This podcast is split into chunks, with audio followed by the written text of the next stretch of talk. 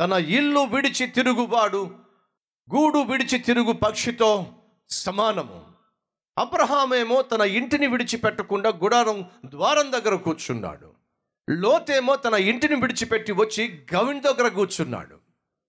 అబ్రహాము గుడారం దగ్గర కూర్చున్నాడు. అలా కూర్చున్నప్పుడు దేవుడు అతన్ని దర్శించాడు. మనలో చాలామంది ఉద్యోగం చేసే భర్తలు ఉన్నారు అలాగే భార్యలు కూడా ఉన్నారు. ఉద్యోగం ఐదు గంటలకు అయిపోతుంది ఆరు గంటలకు అయిపోతుంది. అడుగుతున్నాను సహోదరుడా ఐదు గంటలకు నీ ఉద్యోగం అయిపోతుంది నువ్వు ఎక్కడికి వెళ్తున్నావు? తిన్నగా ఇంటికి వచ్చేస్తున్నావా?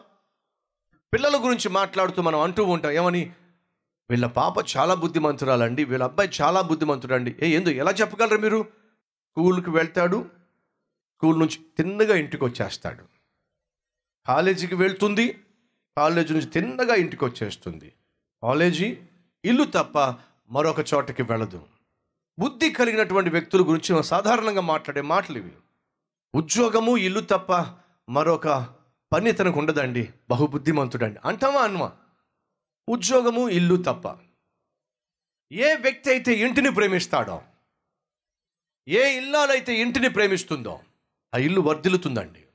కానీ మనలో చాలామంది ఉద్యోగం ఐదు గంటలకైతే పది గంటల వరకు ఇంటికి రారు. మరి ఏం చేస్తున్నట్లు?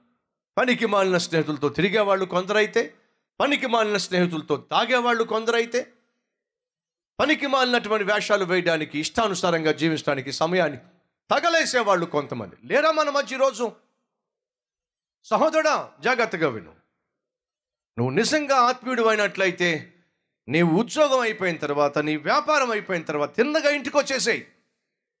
నీకంటూ ఒక భార్య ఉంది బిడ్డలు ఉన్నారు ఆ ఇంటిని ప్రేమించవలసిన ఆ ఇంటిని చేరుకోవలసిన బాధ్యత నీకుంది. దయచేసి వినండి. ఒక భర్తగాను ఒక భార్యగాను తల్లిగాను తండ్రిగాను అలాగే చదువుకుంటున్న తమ్ముళ్ళు ఉద్యోగాలు చేస్తున్న తమ్ముళ్ళు చెల్లెళ్ళు బాధ్యతలు ఉన్నాయా లేవా? ఉన్నాయి. ఆ బాధ్యతలను నిర్వర్తించవలసినటువంటి బాధ్యత మీ మీద ఉంది. దేవుడు నన్ను ప్రశ్నిస్తాడు ఆ ప్రశ్నకు జవాబు నేను ఇవ్వాలి అనేటటువంటి దేవుని పట్ల భయము మనం కలిగి ఉండాలి. అబ్రహాము తన గుడారము దగ్గర కూర్చున్నప్పుడు దేవుడు దర్శించినప్పుడు అబ్రహాము అందుబాటులో ఉన్నాడు. తన ఇంటిని విడిచి తిరిగేవాడు గూడు విడిచి తిరిగే పక్షితో సమానుడు. చాలామంది సహోదరులు ఇల్లు అంటే ఏమిటో అస్సలు ఇంటికి వెళ్ళబుద్ధి కాదు. ఉద్యోగం అయినా సరే ఇంటికి వెళ్ళబుద్ధి కాదు. తమ్ముళ్ళు అలాగా చెల్లెళ్ళు కాలేజీ అయిపోయినా సరే ఇంటికి వెళ్ళబుద్ధి కాదు. జాగ్రత్త. మీకు ఇంటికి వెళ్ళబుద్ధి కావటం లేదంటే మీ బుద్ధి మంచిది కాదు అనేది వాస్తవం. డేవిడ్ బ్రైనియార్డ్ అనే ఒక భక్తుడు సెలవిచ్చాడు. ప్రపంచంలో అతి అద్భుతమైన స్థలము ఏదైనా ఉంది అంటే అది నేను నివసించే ఒక చిన్న నివాసము అని సెలవిచ్చాడు. ఒక అద్భుతమైనటువంటి స్థలం ఏదైనా ఉంది అంటే నువ్వు చెప్పగలగాలి. ఏమని? నేనుండే గృహమే అద్భుతమైన స్థలము.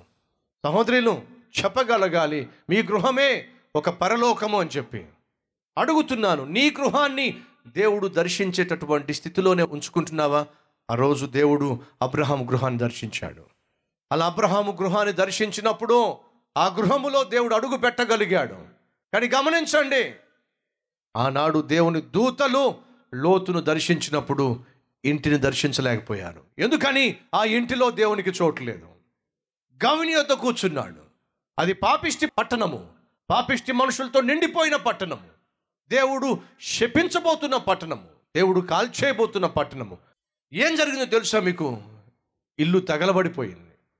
ఇంట్లో ఉన్న విలువలు తగలబడిపోయినాయి.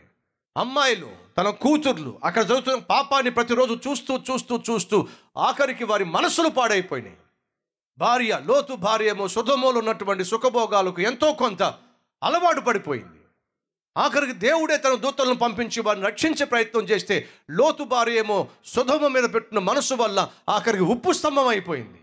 కుమార్తెలేమో అక్కడ జరుగుతున్న పాపాన్ని చూసి వారికి ఆ పాపిష తలంపుల వల్ల ఆఖరికి తండ్రితోనే పాపం చేసి శాపాన్ని తెచ్చుకున్నారు. గమనిస్తున్నారా?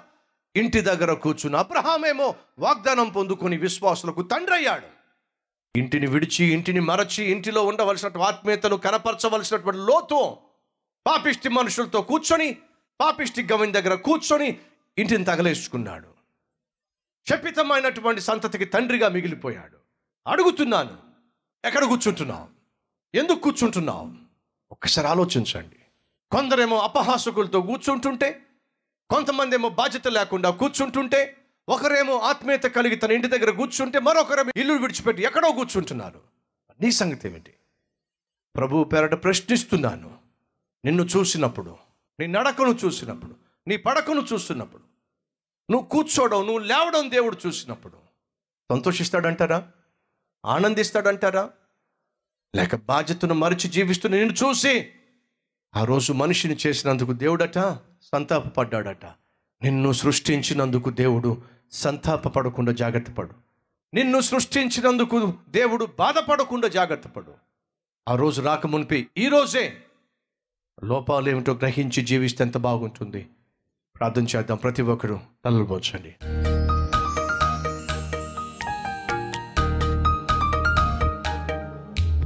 మహాపరిశుద్ధుడు అయిన ప్రేమ కలిగిన తండ్రి నీవు కూడా మమ్మల్ని గమనిస్తున్నావు. నువ్వు మమ్మల్ని గమనించినప్పుడు నీకు అంగీకారంగా నీకు మహిమకరంగా మేము జీవించులాగున సహాయం చేయండి. అపహాసకులతో కూర్చోవడం ఇంటిని విడిచి బాధ్యతలను మరిచి గవిని దగ్గర కూర్చోవడం ఆయన మాకు క్షేమం కాదు.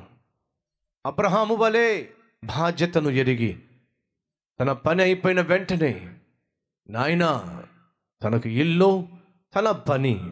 అది తప్ప మరొకటి తెలియదు. అనేటటువంటి బుద్ధి కలిగిన వ్యక్తిగా జీవించాడు. వాగ్దానాన్ని స్వతంత్రించుకున్నాడు.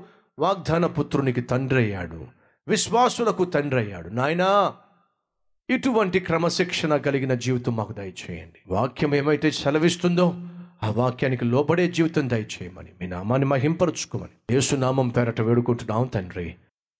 ఆమెన్.